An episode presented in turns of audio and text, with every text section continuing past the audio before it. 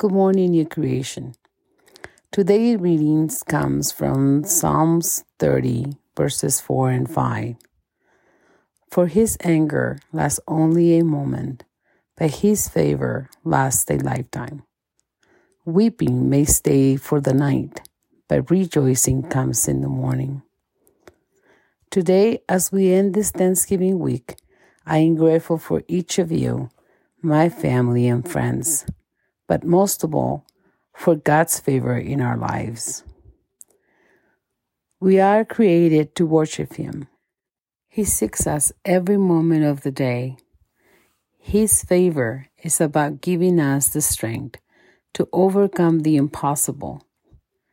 There are many books about how to get God's favor, but I honestly think that the only way that we can deserve it is by spending each day with Him by starting our day praying, thanking the Lord for each day, spending time reading His Word, getting to know Him better, paying attention to the voice of Him through the Holy Spirit.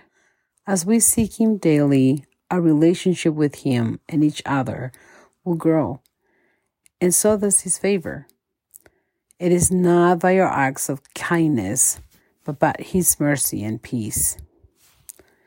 Thank you, Lord, for your amazing grace, peace, and never ending favor. As we end this week, we ask that you be with our families and friends as they return home. Please keep them safe and give them traveling mercies. Jesus, we also ask that you be with us as we prepare to meet all together again and celebrate your birth. Lord, may this time a time of focus and purpose. Guide us to be more like you and less like ourselves.